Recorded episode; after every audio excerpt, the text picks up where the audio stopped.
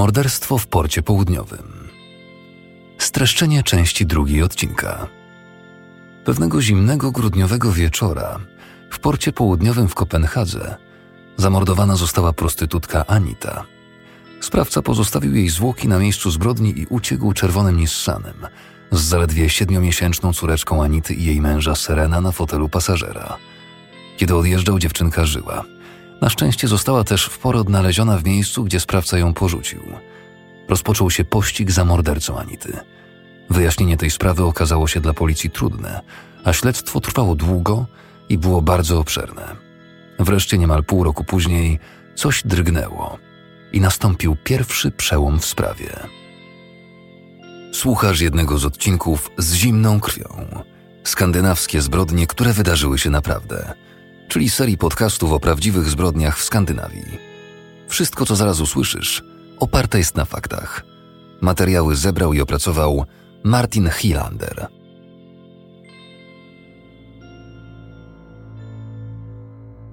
W pierwszej części odcinka dowiedzieliśmy się o zamordowaniu i porzuceniu zwłok prostytutki Anity na terenach portowego Tömerngraven w Kopenhadze pewnego zimowego, grudniowego wieczora. Sprawca uciekł z miejsca zdarzenia czerwonym Nissanem. Na fotelu pasażera znajdowała się wówczas zaledwie siedmiomiesięczna córeczka Anity i jej męża Serena. Po drodze sprawca porzucił dziewczynkę, którą niedługo później szczęśliwie odnaleziono całą i zdrową. Rozpoczęły się poszukiwania mordercy Anity, a cała sprawa okazała się dla policji żmudna i wyczerpująca. Dopiero niemal pół roku później nastąpiły pierwsze postępy w śledztwie. Posłuchajmy drugiej części historii morderstwa w porcie południowym. W tygodniach po morderstwie przy Tömergraven funkcjonariusze Wydziału Zabójstw w Kopenhadze nieustannie prowadzili czynności. Nad sprawą pracowało łącznie 35 policjantów przez 24 godziny na dobę. Po nowym roku zaś oddział śledczy w dalszym ciągu składał się z dwóch zespołów po 16 funkcjonariuszy pracujących na zmiany. 6 stycznia, prawie miesiąc po morderstwie, Wydział Genetyki Sądowej nareszcie poinformował, że są już dostępne wyniki analizy DNA. Eksperci przygotowali profil DNA mężczyzny, którego spermę zabezpieczono na ciele ofiary. Profil nie był jednak kompletny. Materiał komórkowy pobrany ze śladów spermy był na tyle ograniczony, że umożliwił przeprowadzenie tylko dwóch z czterech testów chemicznych wymaganych wówczas zgodnie z duńskim prawem do wykorzystania profilu DNA jako kluczowego środka dowodowego przed sądem. Były jednak duże szanse, że uda się zidentyfikować sprawcę na podstawie porównania z próbką jego krwi. Choć nie udało się osiągnąć oczekiwanego rezultatu analizy DNA, policja dysponowała wystarczającą ilością materiału, by wykluczyć niewinne osoby. Otrzymane wyniki analizy DNA były dla policji istotne, ponieważ pozwalały na zlecenie ukierunkowanego pobrania próbek krwi od osób podejrzanych. W następnym okresie śledztwo skoncentrowało się więc przede wszystkim na analizie wyników badań krwi właścicieli Nissanów. Choć funkcjonariusze pracowali według określonej strategii, ich praca przypominała szukanie igły w stogu siana. Stos dokumentów właścicieli czerwonych Nissanów Mikra, którzy nie zostali wykluczeni jako sprawcy, zmniejszał się bardzo powoli. Od znalezienia martwej Anity w Tömergraven minęły już cztery tygodnie, a przesłuchano dopiero 235 właścicieli rzeczonych samochodów w Kopenhadze. W połowie stycznia rozszerzono zasięg czynności na całą Zelandię. Liczba sprawdzonych właścicieli samochodów wzrosła w międzyczasie do ponad tysiąca. Kilku z nich przesunięto na stos kategorii podejrzenie początkowe, ponieważ nie można było całkowicie ich wykluczyć.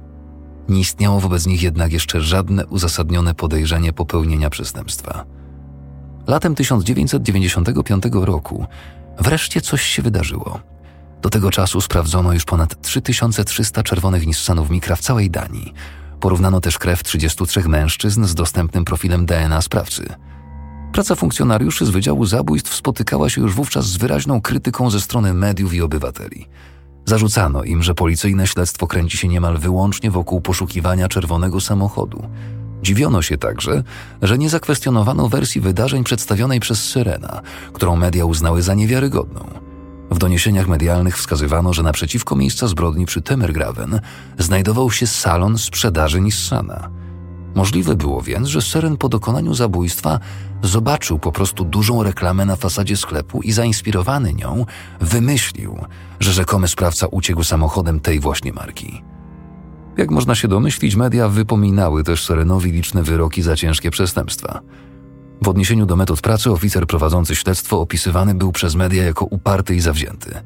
Jednak dokładnie te metody miały w efekcie końcowym przyczynić się do aresztowania mordercy Anity.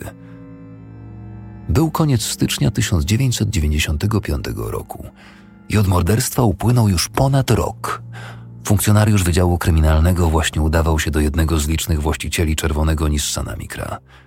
Tym razem była to kobieta, mieszkająca nieco ponad 30 kilometrów na południe od Kopenhagi. Poinformowała ona funkcjonariusza, że jej samochód znajduje się w warsztacie po wypadku. Powiedziała też, że w nocy z 8 na 9 grudnia 1994 roku nie jeździła tym samochodem. Funkcjonariusz zapytał, czy z jej auta korzystają inne osoby. Potwierdziła, że jej wówczas 23-letni syn, który nadal mieszkał razem z nią, często pożyczał od niej samochód, ale nie pamięta, czy 8 grudnia gdzieś nim pojechał. Syna kobiety nie było w domu. Był zresztą znacznie młodszy od mężczyzny, którego poszukiwano zgodnie z rysopisem Serena. Po zadaniu wszystkich rutynowych pytań, funkcjonariusz pojechał dalej do warsztatu, w którym znajdował się samochód kobiety. Tam ustalił, że przednia szyba została rozbita i aktualnie rama samochodu była pusta. Od pracowników dowiedział się, że szybę wyjęto i oddano do profesjonalnego warsztatu. Funkcjonariusz udał się tam, by ją obejrzeć. Jak się okazało, w momencie przekazania do warsztatu przednia szyba nie była uszkodzona w wyniku uderzenia kamieniem, a ponieważ było to decydującym kryterium, akta powędrowały ze stosu pod nazwą podejrzenie początkowe na stos osoby niepodejrzane. Wynik tego przesłuchania był podobny do wielu innych, przede wszystkim pod jednym względem. Był to ślepy zaułek. Media stopniowo traciły zainteresowanie śmiercią Anity, ponieważ na pierwszy plan wysuwały się bardziej aktualne informacje. Szef Wydziału Zabójstw zdecydował się wreszcie na posunięcie, z którego policja chętnie korzysta, kiedy śledztwo utyka w martwym punkcie. W piątek w wieczornym paśmie programowym opublikowano nowe szczegóły śledztwa, podanej w bardzo popularnej wówczas audycji programu drugiego duńskiej telewizji. Policja wspólnie z osobami tworzącymi audycję przygotowała rekonstrukcję przestępstwa – Szef Wydziału Zabójstw i Seren byli w studiu gośćmi Ole Stefensena. Kiedy Seren opisywał sprawcę, w domach przed telewizorami zasiadała niemal dwumilionowa widownia. Podany rysopis skłonił 65 osób do skontaktowania się z policją jeszcze tego samego wieczora. Komisarz zwrócił się do obywateli z prośbą o pomoc. Był przekonany, że ktoś musi przecież znać mordercę i teraz go kryje. Było bardzo prawdopodobne, że ktoś z członków rodziny, znajomy albo sąsiad, zechce podzielić się swoimi podejrzeniami na podstawie opisu sprawcy i informacji na temat jego pojazdu. Gospodarz programu Stephenson zaapelował do ludzkich sumień. Zgodnie z oczekiwaniami, cała akcja rzeczywiście dostarczyła przydatnych wskazówek. Już dwa dni później policja otrzymała telefon z interesującymi informacjami.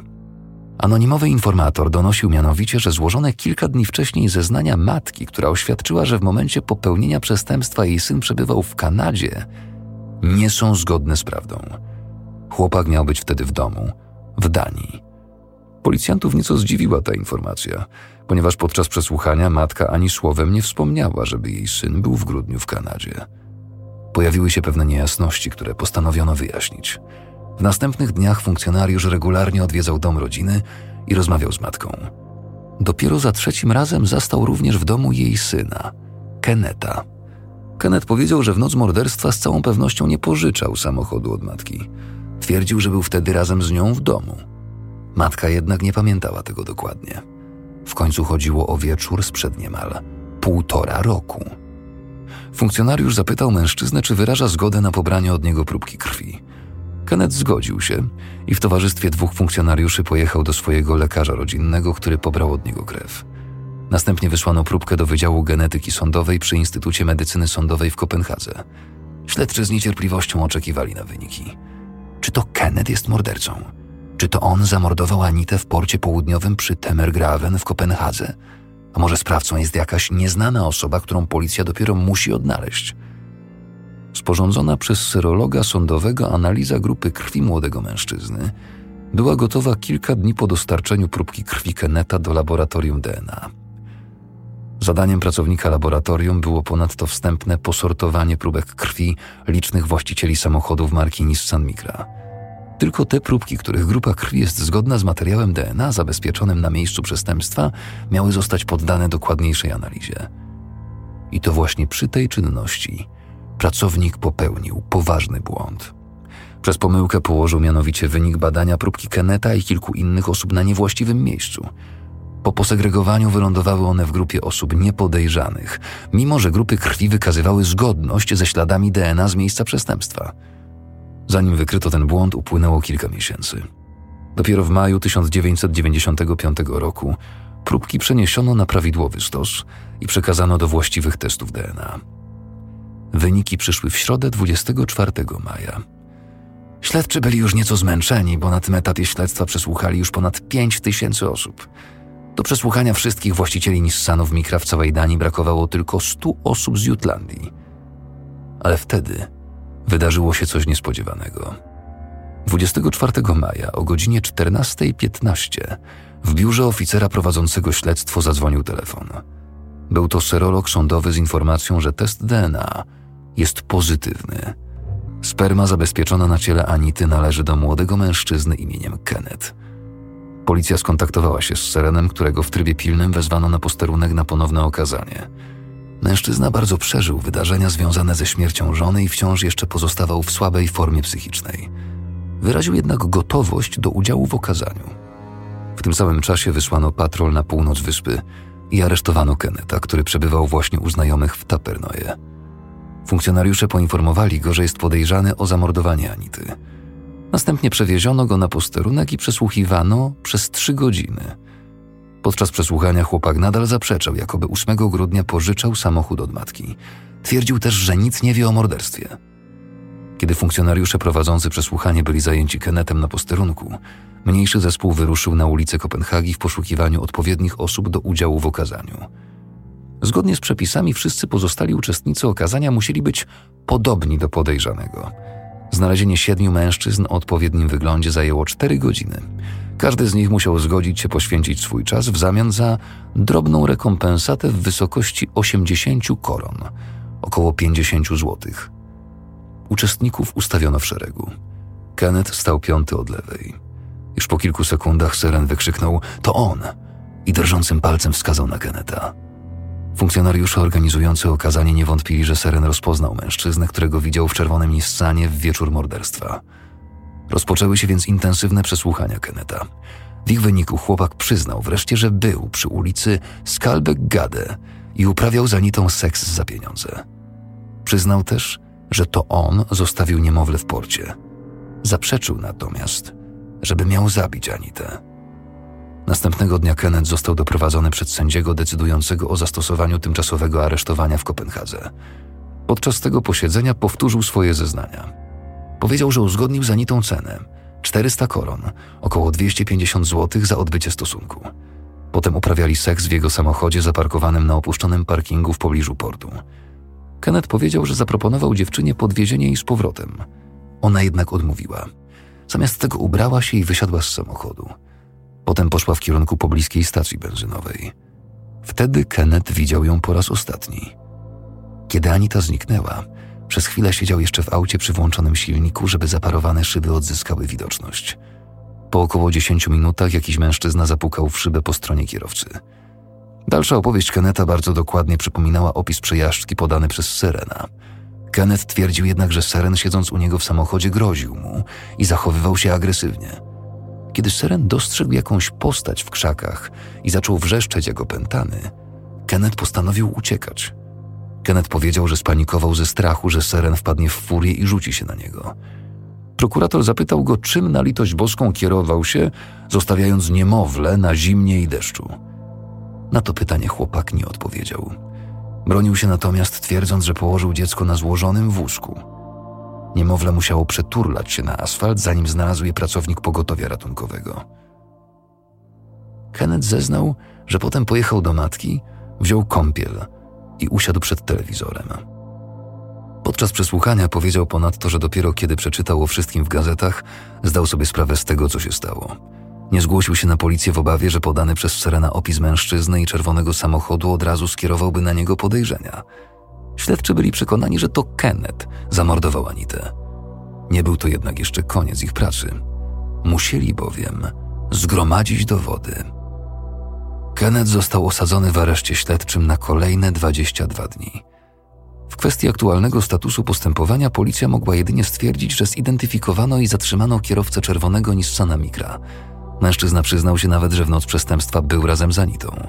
Twierdził jednak, że jej nie zabił. Nie było żadnych świadków morderstwa.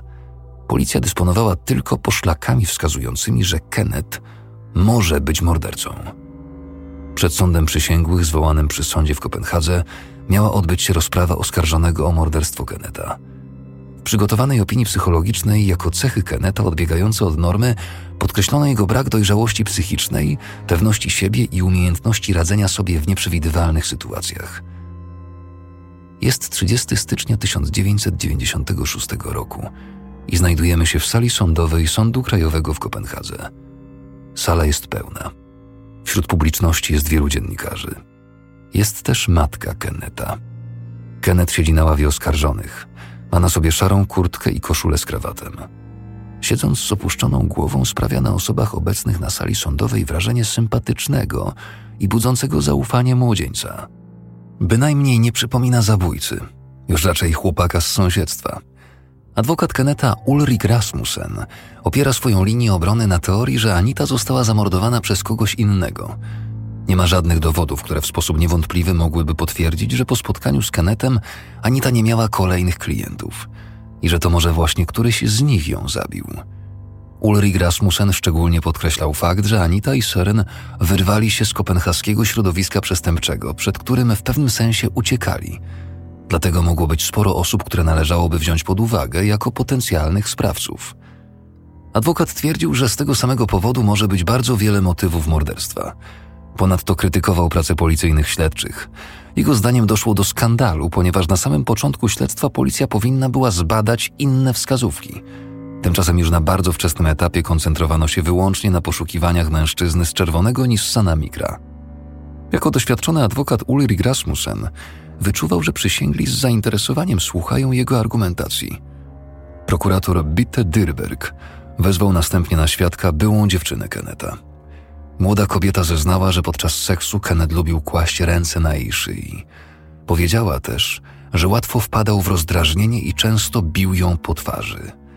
Nierzadko zdarzało się, że Kenneth chwytał obiema rękami za jej szyję i zaciskał, jednocześnie podnosząc ją do góry – Mówiąc, sprawiała wrażenie spokojnej i opanowanej, ale przysięgli uważnie słuchali jej słów. Dziewczyna widziała też, jak Kenneth dusił jej kota, którego zresztą raz wyrzucił też przez okno. Miesiąc przed morderstwem kobieta postanowiła z nim zerwać. Na sali sądowej poproszono Keneta o ustosunkowanie się do stawianych mu zarzutów. Zapytano go konkretnie o moment, kiedy w wieczór morderstwa jechał z Serenem samochodem – Kenneth odpowiedział, że czuł się przymuszony przez Serena do zabrania go ze sobą i jeżdżenia razem z nim po okolicy. Twierdził, że Seren zrobił na nim wrażenie osoby, której lepiej nie odmawiać. Chcąc jak najszybciej się go pozbyć, zrobił więc to, o co tamten go poprosił. Prokurator zapytała następnie, czy 8 grudnia wieczorem wybrał pieniądze z konta, żeby zapłacić Anicie za usługę, czy też może miał pieniądze z innego źródła. Kenneth doświadczył, że nie wypłacał pieniędzy, tylko zabrał je ze sobą z domu. Następnie Bite Dyrberg przedłożyła sądowi dowód, którego kopię otrzymali też przysięgli. Był to wyciąg z konta sporządzony przez duńską instytucję finansową Unibank, z którego wynikało, że tego samego wieczora Kenneth bezskutecznie usiłował wybrać 400 koron, około 250 zł, z bankomatu przy Radhusplatsen w centrum Kopenhagi. Z wyciągu wynikało ponadto, że automat nie wypłacił pieniędzy, ponieważ na jego koncie znajdowało się wówczas zaledwie 65 koron. Ken doświadczył na to, że może rzeczywiście był jednak przy bankomacie i włożył do niego kartę, ale tylko po to, żeby wypłacić dodatkowe pieniądze. Twierdził, że w tylnej kieszeni spodni miał 800 koron w gotówce. Nie chciał jednak pokazywać Anicie tych pieniędzy, ponieważ bał się, że mogłaby go okraść. Dlatego jeszcze zanim uprawiał z nią seks w samochodzie, pojechał na Radhusplatsen, żeby wybrać w bankomacie Unibank 400 koron. Potem wręczył jej umówioną sumę, wyciągając banknoty ze zwitka w kieszeni spodni, tak żeby dziewczyna nic nie zauważyła. Kiedy później na świadka powołany został Seren, sytuacja uległa dramatycznemu zaostrzeniu. Zaczął bowiem grozić Kennetowi, że go zabije. Potrzeba było kilku funkcjonariuszy, żeby powstrzymać Serena przed rzuceniem się na Keneta. Dlatego podczas tego rodzaju procesów na sali sądowej zawsze obecni są policjanci, żeby zagwarantować, że rozprawa nie zostanie zakłócona takimi incydentami. Po groźbach ze strony Serena, sędzia przewodniczący Ebbe Christensen zarządził odesłanie Keneta do sąsiedniego pomieszczenia na czas przesłuchania świadka. Stamtąd Kenneth mógł w dalszym ciągu przysłuchiwać się przebiegowi postępowania przez głośnik i doskonale słyszał kierowane w jego stronę groźby Serena na przemian z wybuchami wściekłości. Rozprawa trwała całe pięć dni. W pouczeniu przysięgłych ostatniego dnia procesu sędzia zawarł jasną ocenę przedłożonego materiału dowodowego.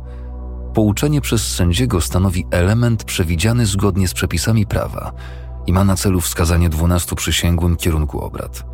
Następnie za zamkniętymi drzwiami zapadła decyzja, czy oskarżonego Keneta należy uznać za winnego, czy też nie. Sędzia wskazał m.in. na fakt, że każda uzasadniona wątpliwość musi przemawiać na korzyść oskarżonego, jednak nigdy w przypadku, jeśli taka wątpliwość opiera się na przypuszczeniach. Podkreślił również, że sposób, w jaki Kenneth opuścił tereny portowe Temergraven, wskazywał na ucieczkę, dlatego musiał wiedzieć już wtedy, że Anita nie żyje. Przypuszczalnie wpadł w panikę i odjechał, kiedy Saren znalazł zwłoki Anity. Po zakończeniu głosowania przysięgli wrócili na salę. Decyzja została podjęta. Przysięgli jednogłośnie uznali, że Kenneth jest winny zamordowania Anity. Za jego winą przemawiało też wyrzucenie bezbronnego niemowlęcia z samochodu. Tym przypadku został zobowiązany do wypłaty odszkodowania w wysokości 153 tysięcy koron, około 98 tysięcy złotych. Podczas ogłaszania wyroku Kenneth nawet nie drgnął, ale kilka minut później zaczął płakać i wołać matkę. Kenneth został skazany na karę 12 lat więzienia. Kiedy opuszczał salę sądową, zsunął kurtkę głęboko na twarz, żeby czekający na zewnątrz dziennikarze nie mogli zrobić mu zdjęcia. Kenneth do dziś zaprzecza, żeby to on był mordercą Anity. Policja zaś do dziś nie wie, kim był anonimowy informator, który zawiadomił o podróży Keneta do Kanady. Prowadzący śledztwo szef Wydziału Zabójstw określił przypadek Nissana Mikra, jak nazywano tę sprawę, jako zupełnie zwyczajne, choć bardzo wyczerpujące morderstwo. Wyczerpujące dlatego, że wymagało odnalezienia tak ogromnej liczby samochodów. Gdyby nie pomoc importera Nissana, byłoby to praktycznie niewykonalne. Nie należy przy tym zapominać, że nieocenionej pomocy w śledztwie, podobnie jak w wielu innych przypadkach, mogą udzielić policji obywatele. Wśród nich byli jednak i tacy, którzy nie powiedzieli wszystkiego, co wiedzieli. Chodzi tutaj w pierwszej kolejności o matkę Keneta, która najprawdopodobniej musiała coś podejrzewać. Podobnie mechanik samochodowy, który sprzedał Kennetowi nową przednią szybę do auta. Musiał przecież przeczytać w którejś z gazet, że policja poszukuje uszkodzonej przedniej szyby do Nissana Micra. Można też zadać sobie pytanie, dlaczego policja uwierzyła relacji Serena na temat przebiegu wydarzeń tamtego wieczora.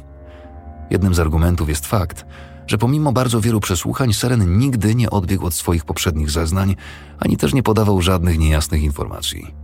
Ponadto jego zeznania zostały starannie zweryfikowane i porównane z zeznaniami pozostałych świadków. Okazały się zgodne. Policja przygotowała szczegółowe harmonogramy w celu zweryfikowania informacji Syrena. Dopiero po ich przeanalizowaniu zeznania mężczyzny zostały uznane za wiarygodne. W procedurach policyjnych regułą jest prowadzenie śledztwa we wszystkich możliwych kierunkach. Gdyby śledczy nie podążyli tak gruntownie tropem czerwonego samochodu, mordercy Anity prawdopodobnie nigdy by nie schwytano. Wersja polska, tłumaczenie i realizacja nagrań Roboto Sound. Czytał Filip Kosior.